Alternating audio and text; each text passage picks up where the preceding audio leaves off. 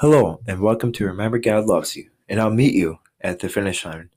I hope you guys had a fantastic day, because I know I did, because today is a day that the Lord hath made, and we shall rejoice and praise and be glad in it. And God is good all the time, and all the time, God is good. You know, before we start off in prayer, um, there is something that is laid upon my heart. I just want to tell you that we have to take time uh, when somebody passes away. We have to take time to mourn their passing.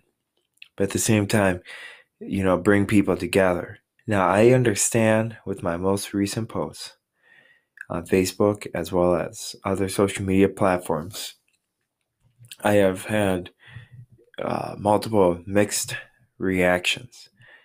Some of them have been good, but majority of them has been negativity. I understand that we have I understand that we live in a divided world. But I, I challenge you to come together during this time to support each other, to come alongside with each other, because you never know what's going to happen. You never know that your your family might be impacted, and just reach out to anyone. And I know that my Facebook, I know that my posts and my outreach, and I know that's brought some controversy. And um, I think it's respectable when we have listeners across the world that you have to unify, bring people together. So this is one way of bringing them back together is by uh, sharing and mourning the passing of the great Queen Elizabeth II. With this in mind, we're going to start off with a word of prayer because we're going to talk about living in forgiveness and what that's like. Dear Heavenly Father, we thank you, Lord, for bringing us together. We thank you that we can just come here and be rejoice in your word, Lord. We know that we are in a broken world. We know that we are in a divided world. We know that you are a sovereign God no matter what. We know that we can rely upon you no matter what happens. And Lord, during this time, help us to live in forgiveness, not being bitter at each other, not being mad, knowing that we all make mistakes, but at the end of the day, we love each other, and that you are sovereign Father.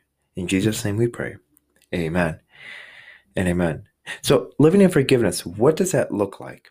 In John 16, verse 33, we have, Then these things I have spoken to you, that me in you may have peace. In the world you will have tribulations, but be of good cheer. I have overcome the world. How cool is that? Is that so? These things I have spoken to you, that in me you may have peace. In the world you will have tribulations. But be of good cheer. I have overcome the world. What does that really mean to you? You know, as we're in a broken world, as we are in a, a decrepit world, what does that mean to you?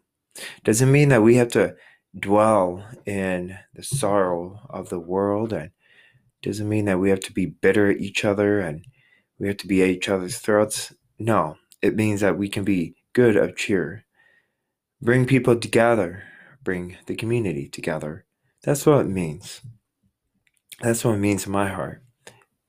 John 14 verse 20 John 14 verse 27 also states, "Peace I leave with you. My peace I give to you. Not as of the world gives, do I give to you. Let not let your heart not be troubled, neither let it be afraid."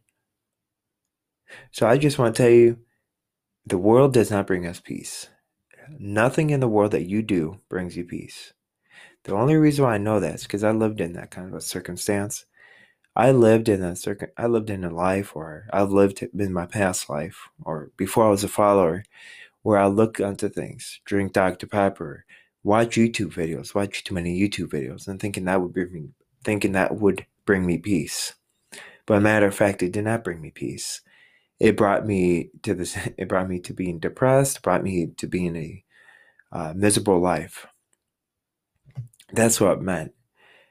And I definitely can tell you that when I accepted Jesus Christ as my Lord and Savior, there was a brand new sense of peace that flowed over my heart, that came upon my heart. That I was able to just to submerge myself in. You know, if I got into any nervous situations, I could call upon Him. And I could say, Oh Lord, I need you. And oh Lord, you are a sovereign God, no matter what happens. And that's something that I that's something that I can bring unto you is live in a world that you, Jesus brings you peace. No worldly material, no habit can bring you peace. That you live in a world. So the quote that I have uh, that I kind of pondered on throughout today was a forgiving heart brings peace and joy. And what that means to me is I imagine a what a totally clean heart feels like. It feels like a complete peace and joy. It is an incredible place to be. Jesus promised we could get there consistently. John 16:33 I have told you these things so that in me you may have perfect peace. So, my personal experience, I can honestly admit that this peace is a pure bliss. I love peace, but stress, hurt, and anger, uh, lack of patience, gets in the way. So, can you relate uh, to the fleeting nature of this state of peace? Jesus promised, Peace I leave with you, my peace I give to you not as the world gives, but I also give to you. Let not your heart be troubled, neither let it be afraid. So let us face it. Let's face it. We live in a broken, decrepit world with people, broken people, misguided people. We struggle with fear, pride, lust, and impatience almost every day, if not if not every hour that we are alive or each day. So, what's the solution to this present dilemma? We know we are called to live in a state of peace, but we realize we tend to lose it very quickly. Here are a few things that have helped me maintain it longer and get it back when I lose it. And there's about three. Top three that I thought about today.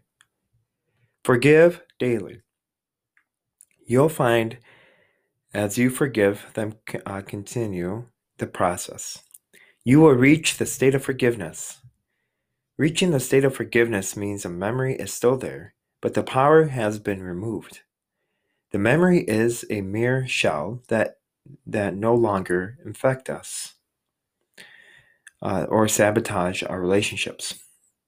Ask God to heal you Forgive gets forgiveness gets rid of the infection, but Jesus can heal you of the damage.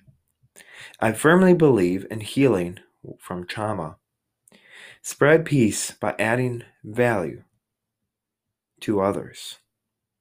The Apostle Paul enlists us to join the ministry of reconciliation. Now, Second Corinthians chapter 5 18 states, Now all things are of God, who have reconciled us to himself before uh, Jesus Christ, and has given us the ministry of reconciliations. So the top three I think I'm going to brush over really quick again is forgive daily, ask God to heal you and spread peace by adding value to others. With all those in mind, with all those three uh, different tips, I can't guarantee that living in the state of peace is easy. But I can promise you that God is great and He can calm any storm you are facing because you are a miracle. And God loves you, and you are a child of the Most Living High. And there's something that when we live in those, and those are the three tips I think I've personally lived with. those three tips are that what's gotten me through the tough storms, the tough storms of life, of allowing me to forgive daily, ask God to heal. It takes over time.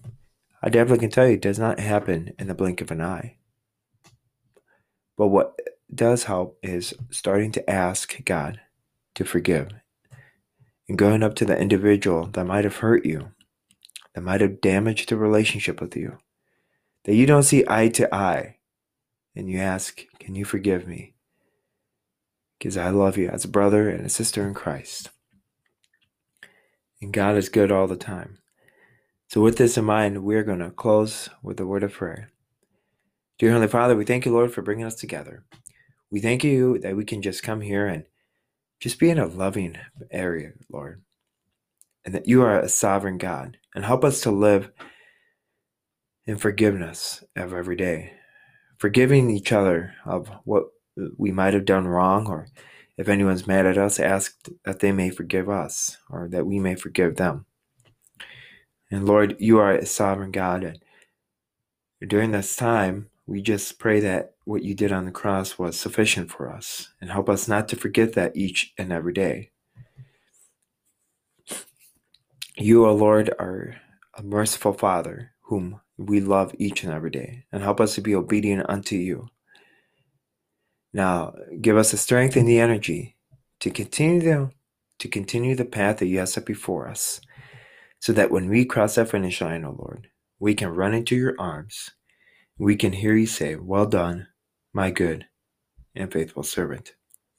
And in Jesus' name we pray. Amen and amen.